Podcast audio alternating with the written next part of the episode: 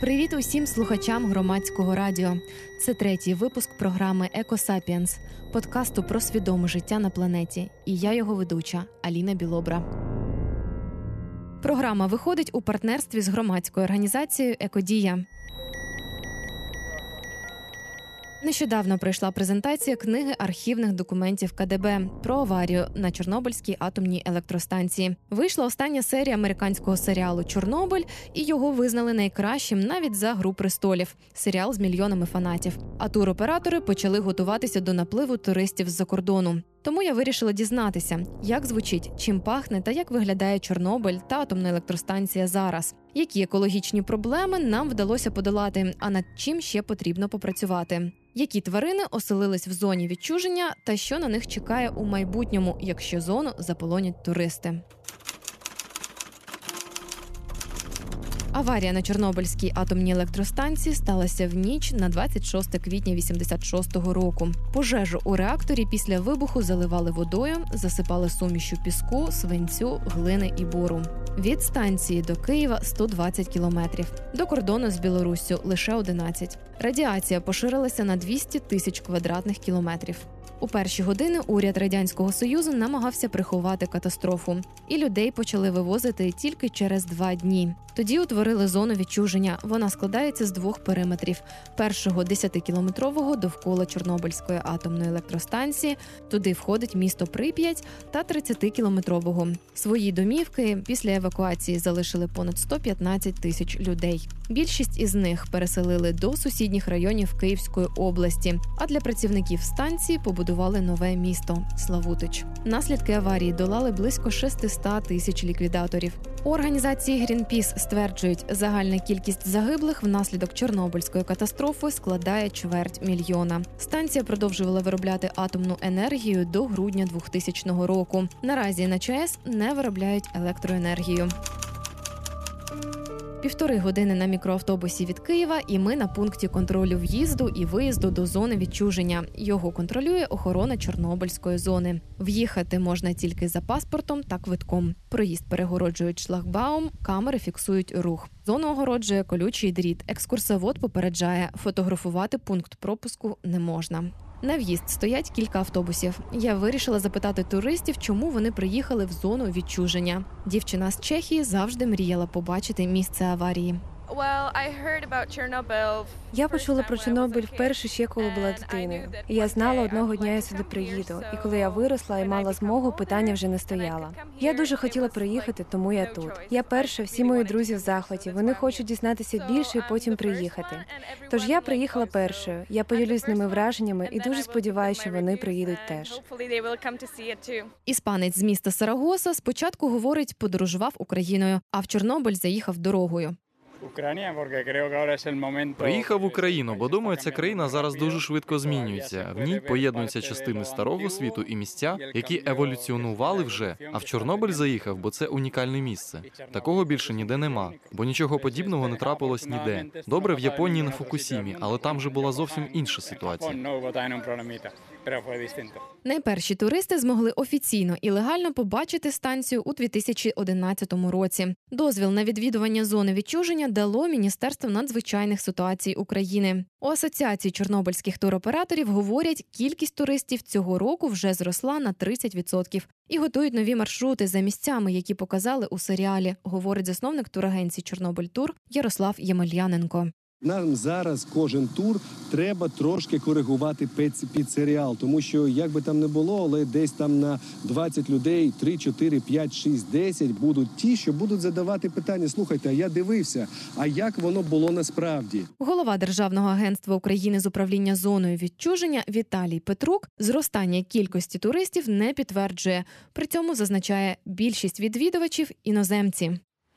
Якщо взяти з 2014 року, так коли було 8 тисяч туристів в рік, то за 2018 вже було 72 тисячі. Тобто майже в 10 разів за ці три роки виросла кількість туристів.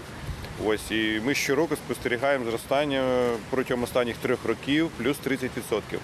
Цього року динаміка дещо менша поки що. Ось це плюс 20% в порівнянні з таким же періодом минулого року, але тим не менше зростання знову ж таки є. Загальна кількість усіх е, туристів, е, що відвідують понад 80% це іноземці. І ми не фіксуємо, що будь-якась країна домінує в кількості туристів. Тобто ну, немає представників жодної країни, е, кількість від яких перевищила б там, скажімо, 10%. Але якщо брати по країнам в кількості, то дуже багато з Великої Британії, потім Німеччина, Польща, далі вже а, голландці, Сполучені Штати, ось так. Але більшість, мабуть, все-таки це країни Європи. Поки автобуси стоять, відвідувачі зони купують каву, готують документи. Підходжу до трьох хлопців. Виявляється, вони приїхали з Лондона. Хочуть подивитись на місце, про яке говорять усі. Просто подивитись, дізнатись про місце, про яке говорять найбільше в світі. Воно дуже сьогоденне, воно дуже про 2019 рік. Ми всі подумали, було б чудово його побачити. Ми скоро потрапимо у минуле 34, ні, 33 роки назад. Думаю, це буде трохи дивно, неймовірно, нереально.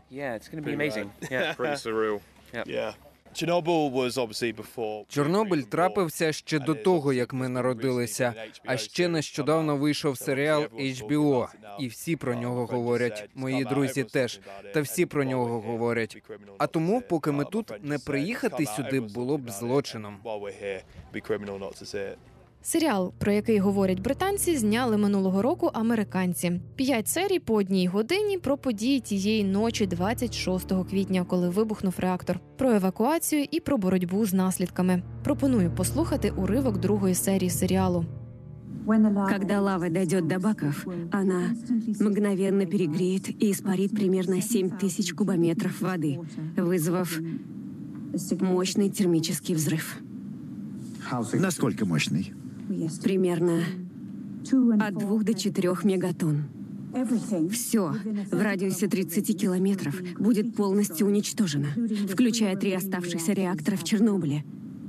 Вся сумма радиоактивного материала во всех активных зонах будет выброшена и распространена огромной ударной волной, которая пройдет приблизительно 200 километров и будет смертельной для всего населения Киева, равно как и части Минска. Выброс радиации будет серьезным и повлияет на всю советскую Украину, Латвию, Литву, Белоруссию, равно как и Польшу, Чехословакию, Венгрию, Румынию и большую часть ГДР. Белоруссию и Украину это сделает полностью необитаемыми минимум на одну сотню лет.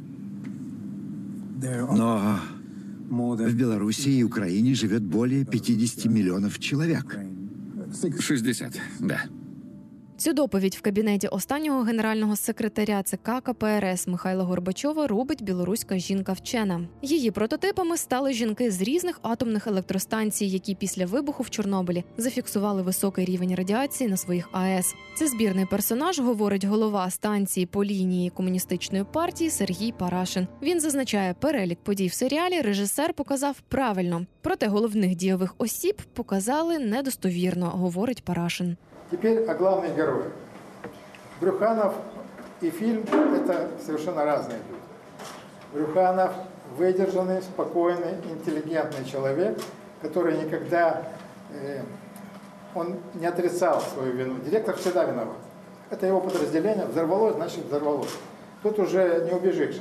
И он не отрицал своей вины, в отличие от, от- от других людей. Поэтому Брюханов Виктор Петрович как бы мы к нему не относились, к его характеру, он был образован, он был этически выдержан. Это был человек, который, который достойно прошел всю эту ситуацию. Поэтому вот это первое, что бросается в глаза, когда они здесь пытались снять себя вину таким, таким примитивным способом. Главный инженер сидел в тени, как и в кино, та- так он, он не влиял на ситуацию. Дятлов. Дятлов также не поступал так, он не бросал, он не, не вел себя с людьми вот так вот безобразно, как показано в фильме. Он был жесткий, да, он, его слушали все беспрекословно, потому что его боялись. Боялись его жесткости, твердости. И я бы сказал, что он был чрезмерно тверд и жесток с персоналом. Ну, справедлив, безусловно, справедлив, но вот эта жесткость излишняя, она, конечно, держала в напряжении людей.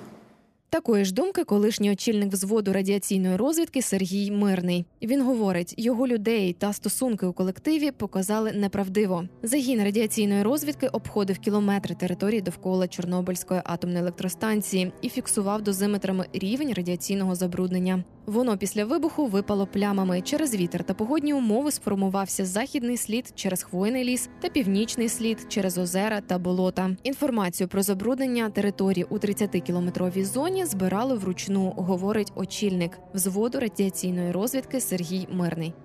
І ми були єдині, хто ну от контролював систематично всю 30-кілометрову зону, і періодично нас на завдання висилали е, міряти села е, там 50-100 кілометрів за зоною, ну до 100, мабуть. Е, От ми були останніми, хто міряв, і, наші дані лягали на стіл цього розвідвідділу цієї оперативної групи, відділ радіаційної розвідки. Вони е, ну ми привозили просто таблички, листочки даних з, табличками. Вони це тут же, значить, перемальовували на карти, коли потрібно на більш детальні там схеми. Була схема міста Прип'ять, наприклад. І значить, в такому вигляді їм це подавали. От і тут вони вже вирішували, якщо там стабільно був рівень вище 0,70, е, 0,7 мілірентгена на годину, це 700 мікрорентген в таких в мирних одиницях. Да? 700 мікрорентген це значило, що виселення. Всі координати та дані замірів наносили на мапи, а потім поєднували однакові показники лініями, говорить мирний. В такий спосіб створили мапи радіологічного забруднення і врахували рельєфи. Мапи існують і досі. У Державному агентстві України з управління зони відчуження мені розказали, українці разом з британцями оновлюють мапи. Наразі Чорнобильська станція не виробляє енергію. Щоб вивести її з експлуатації, потрібно злити ядерне паливо з реакторів, говорить начальник відділу аварійної готовності та реагування на станції Дмитро Кондратов. Вот реактор остановлен, в в реакторе находится ядерное топливо. Это топливо нужно с реакторов убрать, бассейна выдержки, чтобы оно отстоялось, а потом в хранилище отработанного топлива. Э, Топливо вытаскивается из реакторов, бассейна выдержки, потом переносится в хранилище отработанного топлива. Остается очень много санкционных материалов. Трубопроводы, оборудование, которое, скажем так, после работы станции довольно загрязнено. На станции собираются э, довольно-таки большие объемы а, радиоактивных веществ, которые произведены были во время эксплуатации станции. Мало того, уже станция не эксплуатируется, а объем радиоактивных веществ увеличивается, увеличивается, увеличивается. Любая вещь, которая пришла на станцию, она уже практически радиоактивна и практически радиоактивно отхода. Это все нужно утилизировать, а, сортировать. А, На станции построено несколько заводов. Завод по переработке жидких радиоактивных отходов и завод по переработке твердых отходов. Также хранилище отработанного топлива номер два. Первое хранилище э, построено э, перед, самым, перед самой аварией, поэтому оно уже не удовлетворяет необходимым требованиям. А, Топливо находится под водой, поэтому построено сухое хранилище. Оно более безопасно, рассчитано на более длительный срок эксплуатации. Вот сейчас станция после запуска хранилища номер два будет перевозить топливо с э, Хаят-1 на Хаят-2. Урану на Чорнобильській станції залишилося багато на 12 загрузок реактора. Одна загрузка 200 тонн. Тобто загалом на станції зараз понад 2400 тонн урану. Зберігати це паливо планують, допоки не знайдуть спосіб його переробити. Але це завдання наступних поколінь, говорить Кондратов. ну, скажем, технологии утилизации пока этих радиоактивных отходов нет, поэтому будет сохраняем все на будущее, для будущих потомков. Это, конечно, плохо, но что делать? А, Поэтому выбраны места для хранения радиоактивных отходов, хранения высокоактивных отходов, а, низко- и среднеактивных отходов. Есть заводы по переработке этих отходов, но с целях минимизации их. То есть, если это радиоактивная вода, мы ее доупариваем в кубический осадок, этот осадок потом закатываем в бочки, заливаем бетоном и отправляем на хранение. Э, То есть пока это деваться никуда не будет. Будет стоять какое-то время, 100, 200, 300 лет на этой площадке, пока наши потомки не догадаются, что с этим делать. Единственное, что можно это использовать для каких-то своих целей. Ну, такие идеи существуют, что раз Чернобыльская зона уже достаточно грязная, то мы можем, например, зарабатывать деньги, принимая эти отходы. А, например, здесь на каждой атомной станции а, после выгрузки реактора остается отработанное топливо. Э, Планировалось, э, скажем, даже был принят закон по хранению отработанного топлива атомной станции Украины на площадке Чернобыльской станции. То есть все топливо э, в сухие хранилища э, ставится и на длительное хранение здесь. Потом может быть использовано повторно, потому что может быть запланирована постройка перерабатывающего центра для переработки ядерного топлива. Ядерное топливо перерабатывается опять же в ядерное топливо.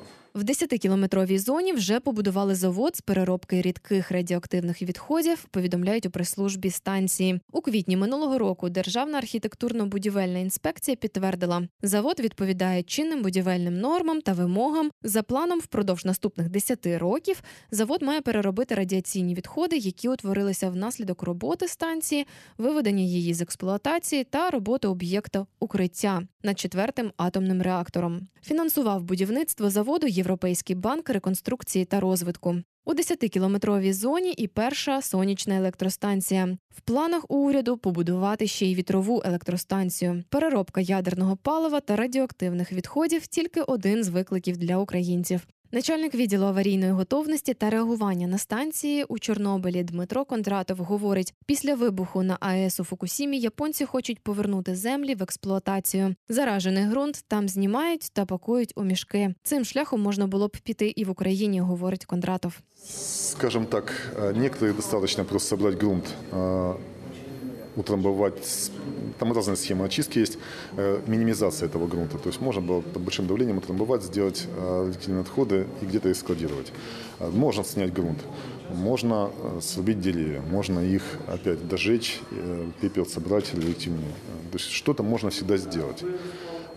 Конечно, это получается, что из радиоактивных отходов плодятся новые радиоактивные отходы. Есть такая тенденция, что вот все, что мы не сделали со станции, то есть мы сюда с помощью оборудования начинаем строить заводы, начинаем э, минимизировать наши отходы, и образуются новые отходы. Ну, но все- всегда это можно что-то сделать и отбить эти территории. Например, с чистых, более чистых территорий отвести радиоактивный отход на более грязные территории, сделать э, сугубо грязные. Но чистые можно тихонечко, э, скажем, увеличить. Начальник групи радіаційно-екологічного моніторингу держпідприємства Екоцентр та еколог Денис Вишневський вважає краще використати зону відчуження як лабораторію для науковців зі всього світу. Три роки в зоні офіційно працює Чорнобильський радіаційно-екологічний біосферний заповідник. Проте досліджувати вплив радіації на природу почали через кілька років після аварії, говорить Вишневський. Понад 20 років тому у зону відчуження як експеримент з Нової завезли коней Пржевальського, розповідає еколог. Чому завезли коней Приживальського, хоча це лісова територія? Е, Десь третина території зони відчуження це відкриті ландшафти, які утворились на місці колишніх сільськогосподарських угідь. Тобто аналоги степів або лук, або в общем, відкритий open landscape, як кажуть. І фахівці вже десь в 89-му році, 90-му казали, для більш е, успішного функціонування цих екосистем їм потрібні як кажуть, газонокосарки, тобто ті, хто споживають цю зелену рослинність, яку продукують е, трав'янистого типу. Існуючі копитні тварини, там лось, оле, ну, лось, косуля, кабан, ну, частково, мабуть, олень там, мог ще там якось цю траву стравлювати. Але всі інші вони більш е, такі е, деревояди, тобто е, предпочитають деревину, ну, рослинність деревину. І була ідея, тобто, ну, що можна знайти? Кінь Прижварського з Асканії Нова.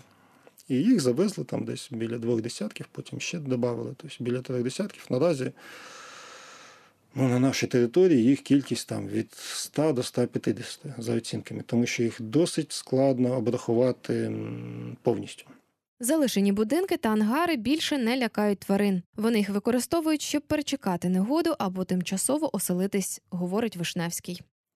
Коні Прижварського досить полюбляють покинуті великі залишки цих колгоспних ферм, тобто ці великі ангари.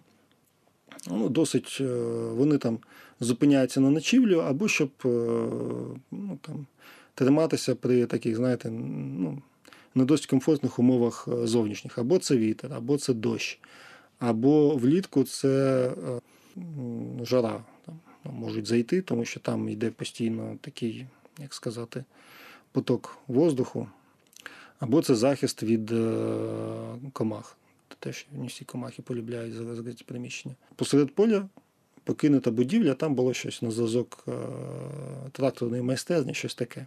І коли поставили там фотопастку, то ми побачили, що там десь за тиждень кого там тільки не було. Там і коні заходили, і зайці заходили чомусь, і такий контрастний елемент. Там рись прийшла. Я знаю, що Борсуки, наприклад, там ну, це з білоруської е, частини території була інформація, там навіть дослідження, Вони використовують ці дерев'яні будинки, вони там роють свої нори під фундаментом. Поки ми їхали 30-кілометровою зоною, я на власні очі бачила маленький табун коней Пржевальського. До людей вони не наближаються, але й не тікають. Вони кочують і степовою частиною, і лісом, і навіть кілька особин перейшли жити на білоруську територію. З Білорусі в Україну час від часу заходять ведмідь та вовки. Лиси у зоні відчуження навчилися використовувати людей, розповідає еколог Денис Вишневський. Перша моя зустріч була це на дальньому КПП Бенівка. Лис він як собака. Там було ще дві собаки. Він теж ну не разом з ними, а так поряд сидів і ну навіщо кудись ходити? Якщо там ти знаєш, що у хлопців там ну там наряд, там два, дві-три людини поліцейських, там десь у восьмій буде там. Там перший прийом їжі, і вони там щось тобі дадуть там чи під час підготовки, чим те, те або те, що залишилось, що там десь. У другій буде ще одне. Там ходити в ліс, там не досить, мабуть, комфортно. Сидиш собі там в закутку біля КПП і все і все нормально. Те ж саме була, от це кажуть, ліс Семен. Ліс Семен, ну, за нашими оцінками, це три або чотири різні тварини. А коли з'явилися туристи, вони почали е, використовувати туристів. Тварини настільки звикли до відсутності людей, що проходять безпосередньо через центр міста Прип'ять.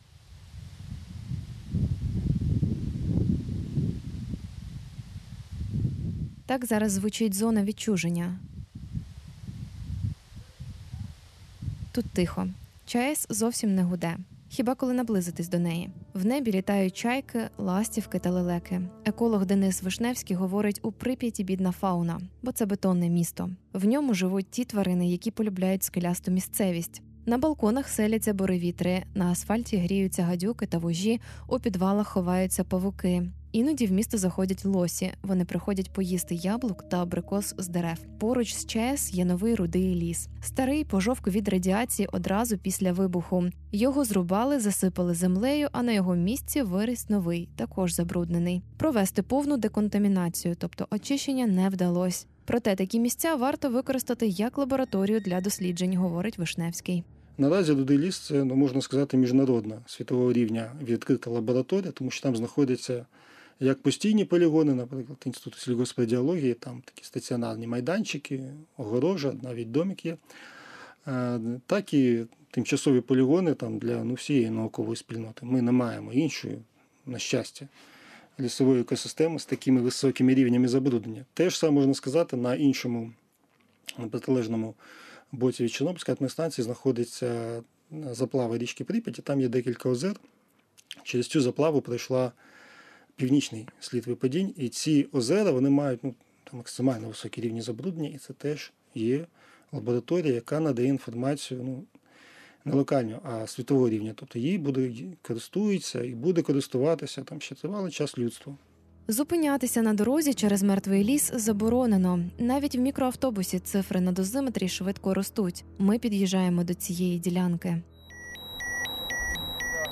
10, 16, 20, 22, 25, 23, знову 8, 3, 0,1 мікрозіверт. Тоді як нормою вважається фон до 0,3 мікрозіверт. До речі, в Києві фон також сягає 0,3 мікрозіверта, тобто є нормою. Радіація буває природна. Її джерела космічне випромінювання та природні радіоактивні ізотопи у воді, землі та атмосфері. А також буває створена людиною. Природне фонове іонізуюче випромінювання приблизно дорівнює 2 мілізіверта на рік. Для України майже 4-4,5 мілізіверта на рік. Таку інформацію оприлюднили на сайті Держагентства з управління зоною відчуження. Екіпажі літаків, що виконують рейси Нью-Йорк, Токіо, поблизу північного полюса, відчувають на собі радіацію в кількості кількості 9 мілізіверт на рік. Доза в понад 100 мілізіверт на рік це мінімальний рівень, при якому підвищується небезпека розвитку раку. Доза опромінення в 1000 мілізіверт на рік у 5 зі 100 осіб спровокує розвиток раку через кілька років. Одноразове опромінення силою 1000 мілізіверт не є смертельним. Воно викликає симптоми радіаційного отруєння, включаючи блювоту. Одноразова доза в 5000 мілізіверт уб'є людину протягом місяця з вирогідністю 50%. Згідно з даними світової ядерної асоціації, ріст радіації до 350 мілізіверт – це був критерій для переселення людей після аварії на Чорнобильській АЕС. Прип'ять стоїть порожня, будинки потроху обвалюються. Речі з квартир більшою мірою поховали в могильники, решту розібрали сталкери. Доза випромінювання у місті на туристичних маршрутах в рамках норми, тобто 0,3 мікрозіверта. Але варто вийти в чагарники або підійти до мосту, і там вже кілька одиниць забруднення. Щоб наполовину очистити територію від радіоактивних трансуранових елементів, знадобиться мінімум 24 тисячі років. Рівно стільки часу триває напіврозпад цих елементів, стверджують у міністерстві екології України. Під час аварії на Чорнобильській АЕС в повітря потрапили йод 131, цезій 137, стронці 90 та ізотопи плутонію. Перші тижні після аварії найбільшу небезпеку для людей становив радіоактивний йод. Його період напіврозпаду – 8 днів. Кількість ізотопів стронцію і цезію через 30 років скоротилася вдвічі. Але аби розпастися зовсім, знадобиться ще кілька циклів напіврозпаду. Цезій 137 накопичується в поверхневому шарі ґрунту, звідти він потрапляє в рослини і гриби. Комахи й тварини їдять ці продукти і отримують свою дозу радіації. Проте вплив радіації на людину через забруднені продукти харчування не варто переоцінювати, говорить лікар та радіолог Віталій Корзун. Ще подекуди надходять радіонукліди. Особливо на сьогоднішній день це цезій 137, в меншій мірі стронцій. То якби це вони були одні забруднювачі зовнішнього середовища, крім того, багато пестицидів, гербіцидів, різні мінеральні добрива, які не дуже контрольовано використовувались тривалий час, і сьогодні навіть в тих регіонах, де радіонуклідів нема, ну скажімо, наші південні області, не можна сказати, що в нас ґрунти чисті, нема забруднення. Тобто радіонукліди сьогодні складають лише долю, лише частину загального забруднення. У Держагентстві попереджають, ягоди, наприклад, чорниця чи гриби з забруднених територій можуть містити цезі 137 За державними нормативами, вміст цезію в чорницях, що продаються в торгових мережах, не повинен перевищувати 500 бекерель на кілограм. Гриби, які зібрали в лісі чи купили в магазині, потрібно спершу очистити від піску, хвої та листя, оскільки вони можуть містити радіацію. А перед приготуванням тричі прокип'ятити у солоній воді. Так можна майже повністю дезактивувати гриби, говорить лікар та радіолог Віталій Корзун. В Рівненській області іноді фіксують цезі в молоці, говорить лікар. Радіація також може накопичуватися у рибі та м'ясі. Максимально допустима норма для м'яса свійських тварин встановлена на рівні 200 бекерель на кілограм. Для дичини 400 бекерель на кілограм, а для риби 150 бекерель на кілограм. Для зниження концентрації радіонуклідів рекомендують перед приготуванням вимочити м'ясо чи рибу протягом певного часу до 12 годин у солоній воді. У сучасному світі втекти від радіації не вдасться, говорить психологиня та художниця Маріко Гельман. Маріко вирізали щитовидну залозу, уражену внаслідок вибуху на ЧАЕС. Свій досвід вона переосмислює в художніх роботах та проєкті Деконтамінація. Ми робили спільний проєкт з моїм колегою, фотохудожником, який один з перших, хто нелегально потрапив на територію АЕС Фукусіма і знімав людей, портрети людей, які проводили ці роботи по деконтамінації, по очищенню всіх цих завалів. І на Артісток, який відбувався в музеї сучасного мистецтва в Атарі, це в Токіо, до мене підійшли ЗМІ, це національне телебачення Японії Кансай Теребі, і захотіли зі мною поспілкуватися, тому що їм здалася моя історія досить цікавою для того, щоб транслювати її людям, які які тільки через декілька років стикнуться з тою ситуацією, з якою я стикнулася після Чорнобиля. В мене видалена щитовидна залоза саме через дуже довготривале захворювання, яке в мене виникло внаслідок аварії на Чорнобильській АЕС. Зараз я на замісній гормонотерапії і є. Інвалідом, що мені не заважає жити і розповідати людям, як можна з цією ситуацією справлятись. Я дуже сильно сподіваюся, що це дійсно комусь допомагає. Отже, наш проект розпочався саме з того вечора, коли відбувалася виставка, і е, телекомпанія запропонувала мені поїхати в Японію я тоді якраз була студентка школи клінічного психоаналізу дефіцитарних станів его, і поспілкуватися з сім'ями, які залишилися е, безпосередньо в зоні ураження, які не поїхали, не залишили свою там батьківщину, можна так сказати, і е, провести ще якийсь воркшоп з людьми, які поїхали, тому що це дві соціальні групи, в яких є конфлікт. Маріко говорить, і японці забобонні і настільки бояться впливу на себе, що з дитиною, яка переїхала після аварії, з зони забруднення однокласники не хочуть сідати за парту. На момент візиту Маріко на АЕС у Фукусімі карт забруднення не уклали. Місцевий житель ходив з дозиметром і ставив відмітки на фізичній мапі. Повну версію інтерв'ю з Маріко Гельман про те, як японці сприймають аварію на Фукусімі і як працювати з травматичним досвідом через мистецтво, читайте на нашому сайті громадське радіо. Це була програма Екосапіенс, подкаст про свідоме життя на планеті і його ведуча Аліна Білобра. Над випуском працювали редакторка Олена Терещенко та звукорежисер Дмитро Сміян. Прослухати подкаст ще раз або почути попередні випуски можна на сайті громадське.радіо в розділі подкасти або на саундклауді та в мобільних додатках. Слухайте, думайте, живіть екосвідомо.